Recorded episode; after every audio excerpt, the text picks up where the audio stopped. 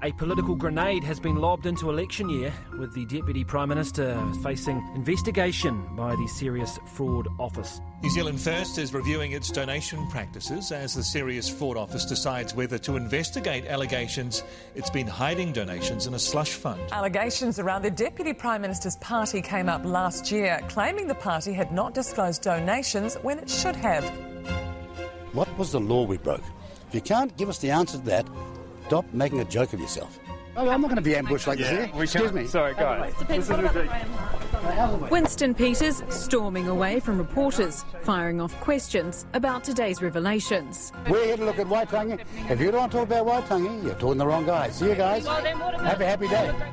Kia ora, I'm Sharon Brettkelly, and today on the detail, allegations of secret donations and a serious fraud office investigation. How things could get very messy for the Prime Minister. It's thrown a large, hairy cat into the middle of the government's pigeons at the moment. So, why has this ended up in the Office of Serious Fraud Investigators? Bernard Hickey is the editor of Newsroom Pro. It's looking at whether New Zealand First complied with the electoral law, in particular the donations that went to the New Zealand First Foundation and then on to New Zealand First. The uh, leaks which have come out through Stuff and RNZ appear to show that there are multiple donations for less than the $15,000 threshold. The mysterious foundation bankrolling the New Zealand First Party has been receiving donations from entities connected with some of the country's wealthiest business people. The foundation has been getting the money in amounts just under the threshold at which the donors' names would normally be made public. And that appears to be in breach, if not the letter, then the spirit of the electoral law. And the Electoral Commission said that it uh, believed there was something to look at and it referred it to the police, who then promptly re- referred it to the Serious Fraud Office.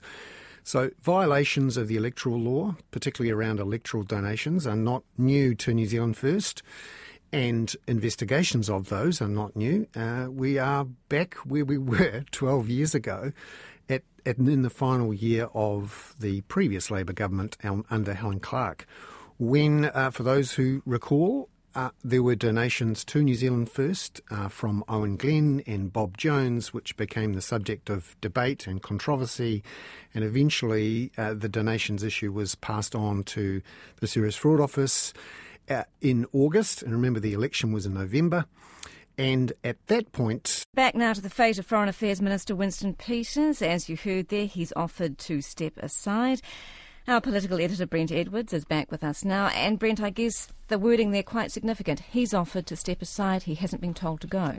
Yeah, that's right. It is significant. I mean, there was a sense earlier in the day that he, he might not want to go. He was, um, I guess, quite combative about the whole thing and said that if he once he showed the Prime Minister the information, she would know that there was nothing in it. But I think clearly there's been a bit of uh, conversation go on probably during the day, maybe a phone call or two, and he's, I think, realised that he can't stay in the job while the Serious Fraud um, Office investigation carries on. Eventually, the Serious Fraud Office, just days before the election, cleared uh, New Zealand First, but by then the damage had been done uh, and New Zealand First failed to get into Parliament in 2008. I'll ask you a little bit more about that later, but I just I, there are things that you said there that I don't quite understand. What is wrong with series of donations under that 15,000 threshold?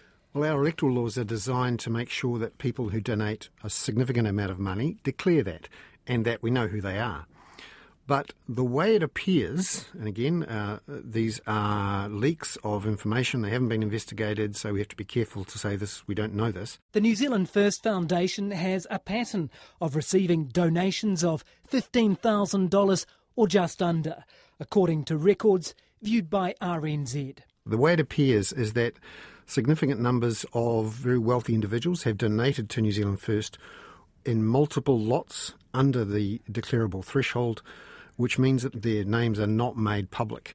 Hansells, Greggs, and Hubbards, some of New Zealand's best known food brands. That's RNZ's Guyon Espiner, and he's been investigating the donations with Kate Newton. The owner of those brands is Walter and Wild, a company two thirds owned by Graham Hart and one third owned by his son Harry Hart. On the 29th of March 2019, Walter and Wild donated $14,995 to the New Zealand First Foundation. On the same day, Church Bay Farm, which is 100% owned by Graham Hart, donated the same amount, $14,995. And that seems at least a breach of the spirit of the law, if not the letter of the law, and that's uh, what's up for debate. And so the Electoral Commission looked at it and said there's something that could not be quite right here. But it does, did it not have the powers to take it any further? It then referred it on to the police. That's right. The Electoral Commission says there um, is a prima facie case to answer here, and then they pass it on to the official investigators and prosecutors, who are the police and the Serious Fraud Office. But why did the police? It was almost like were they expecting this? Because they immediately, almost immediately, referred it on to the Serious Fraud Office. That's right. In cases like this, where you're talking about significant sums of money being shifted around, um, the police often refer these matters to the Serious Fraud Office because they're the ones who are expert in tracking transactions, understanding the laws around disclosure and um, and fraud, in particular, you know, misrepresenting payments. So the Serious Fraud Office are the natural people to investigate this. In fact, they're already investigating allegations around uh, electoral donations to the National Party. The agency launched an investigation in March last year after the police referred on a complaint by former National MP Jami-Lee Ross. The National Party says neither the leader, Simon Bridges, nor the party are among those charged. Well, we don't know yet who they are because they haven't appeared in court yet, and that is uh, also under investigation by the Serious Fraud Office. Both National and New Zealand First have foundations, but Bernard says the difference is the degree of secrecy. Normally, you donate money straight to the party. But in this case, there was a separate body in between the donor and the party, the New Zealand First Foundation, which we hadn't known much about. And it's clear that it has been used as a vehicle to send money on to, uh, or resources on to New Zealand First. And uh, there has been controversy and debate within New Zealand First about this. We don't know exactly who has provided documents to stuff in RNZ, but uh, Winston Peters and New Zealand First have also referred that on to the police for investigation. They claim that there's been theft, and uh, this is something that also needs to be investigated. Mm. I mean, it's really confusing, isn't it? Do the other parties not have this kind of vehicle, this separate vehicle that then funnels the funds on to the actual party, which presumably is what New Zealand First Foundation is doing? Yes, well, it turns out the National Party also have a foundation, but they are very clear and upfront about who's donated what and have not hid this, you could argue, in the way that uh, uh, uh, New Zealand First has. But once you get into the details of who's declared what, when, and how, it becomes difficult to track down unless you've got the documents, and that's where the Serious Fraud Office is going to have a close look. Right.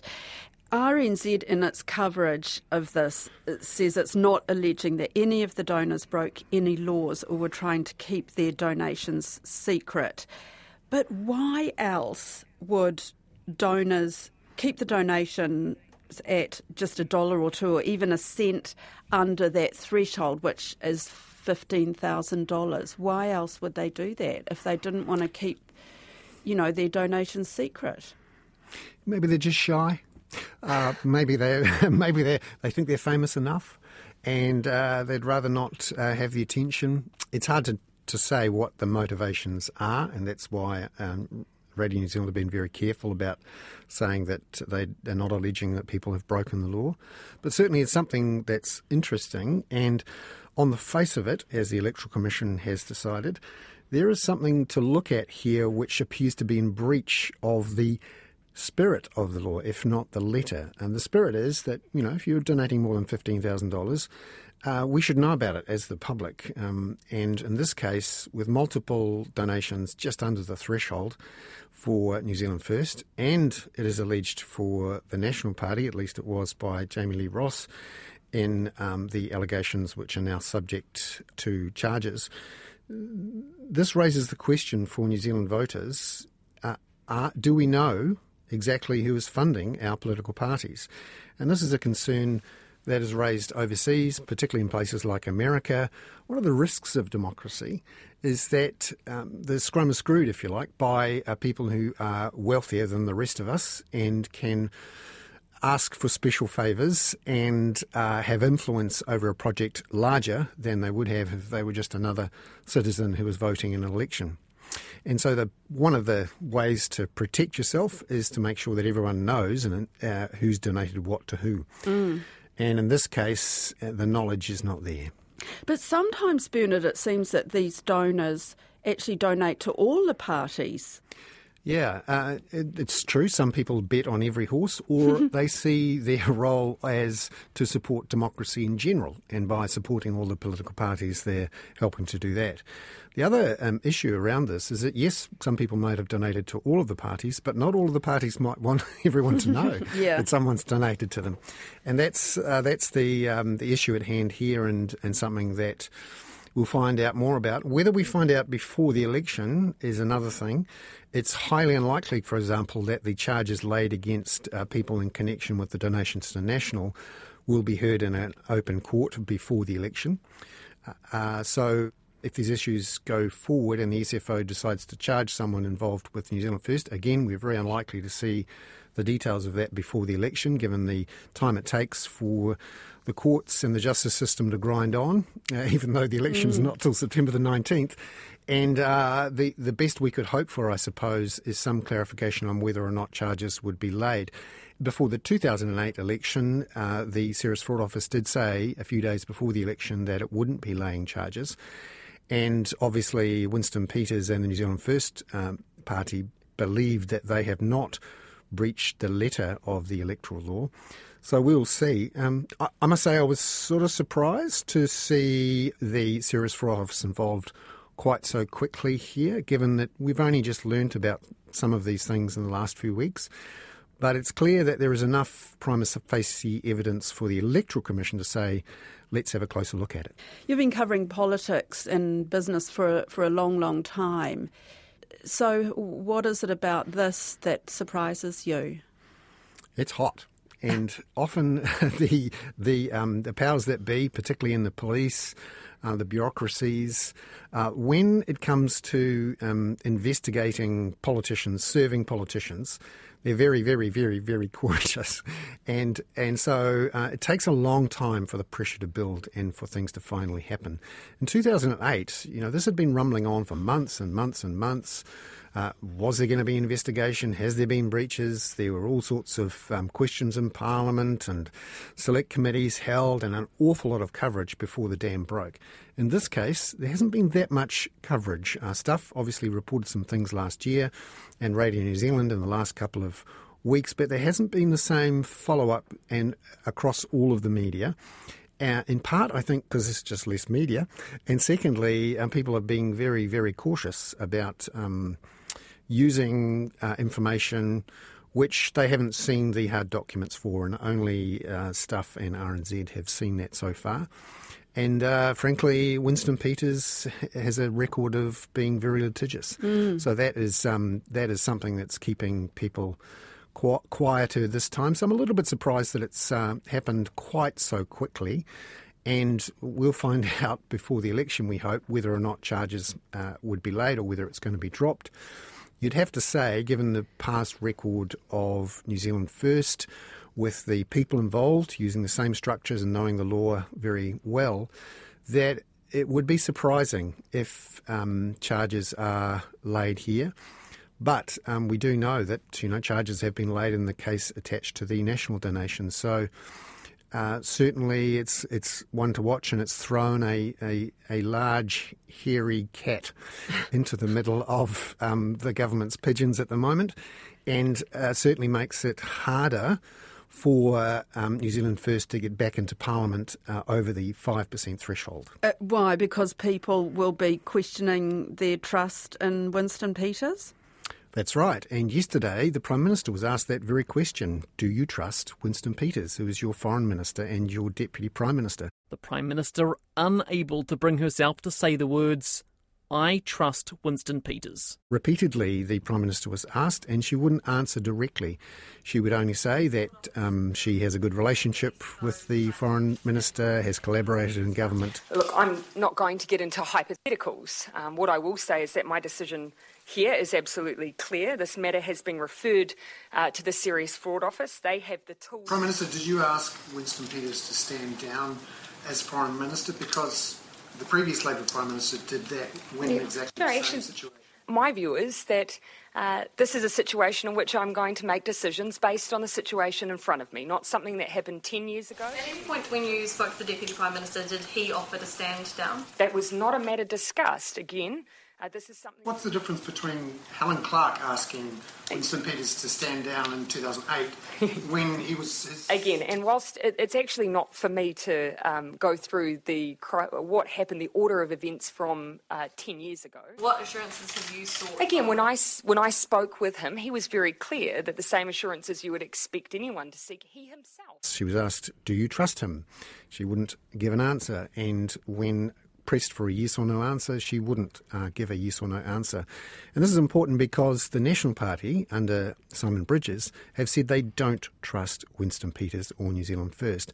That surprised everyone a couple of weeks ago when uh, National decided that they would not deal with Winston Peters in the event of coalition negotiations. That really rules out talk of a national New Zealand First coalition and was quite a risky strategic move for the um, opposition leader. He looks slightly better today, I have to say, than a couple of weeks ago, and that um, that risk around trust and around being attached to Winston Peters is not quite there. Mm. And this question of trust will keep coming back again and again. And it wouldn't surprise me. Maybe there's someone uh, running a sweep at the moment on how many times the Prime Minister has asked between now and September 19 whether she trusts the Deputy Prime Minister. In, in a piece that you ran on Monday, you said that uh, Shane Jones will be much more crucial in this election to Prime, the Prime Minister, to Jacinda Ardern and to Labour. What do you mean by that? Well, because of the quirk of the way MMP works here, if you don't have uh, an MP with his or her own electorate, you need more than 5% to get into Parliament. So the question is will Jacinda Ardern effectively give a nudge and a wink to the voters in a particular electorate where New Zealand First might win. And that seemed to be the closest one, the one with the biggest chance of New Zealand First winning is the Northland seat, where Shane Jones is, is going to stand. And if you believe that it's a good idea to have um, a coalition between Labour and New Zealand First, and you're in the Northland electorate, you could give your electorate vote to Shane Jones and your party vote to Labor. Mm-hmm. So you get your cake and you get to eat it too in this case. But it's a it's a weird quirk of our system, which means that almost bizarrely, Shane Jones, who uh, is not would it be fair to say the favourite um, hmm. member of the government of the Prime Minister, who's had to uh, reprimand him a few times, uh, could be very crucial in the future of Jacinda Ardern because if he gets elected, that will give her and the Labor government a chance to join up with New Zealand First right. in uh, government for a second term and essentially avoid this risk that the New Zealand First vote will be wasted. Right, right. and if these laws around um, political party donations were reformed, what would change there to make this whole process more transparent? Well, you could really force people to declare for over $15,000 and you could, um, you know, outlaw the likes of these foundations, which are middle vehicles, which are there to shroud um, who's um, putting money in and who isn't. You could change the threshold. You could lower it from fifteen thousand to five thousand or something like that, and you could um, get be specific about banning some of the various ways in which money is gathered together and people not named. For example, uh, one of the favourite ways is to have an auction where um, a big chunk of money is uh, put down for something which maybe isn't that valuable, and you ask the question, well, who donated it? Uh, the other way is for people turning up and paying nine thousand dollars for um, steak and chips at a, at a, at a restaurant, and uh, before you know it, you've got a big chunk of money. So these are the sorts of things that the government would have to look at. That's the detail today. I'm Sharon Brettkelly. The detail is brought to you by newsroom.co.nz and made possible by RNZ and NZ On Air. Hit the subscribe button to stay across the detail every day. And if you're on Apple, please leave a rating as it helps other listeners find us. This episode was engineered by Jeremy Ansell and produced by Alexia Russell. And thanks to Newsroom's Bernard Hickey. Ka kite anō.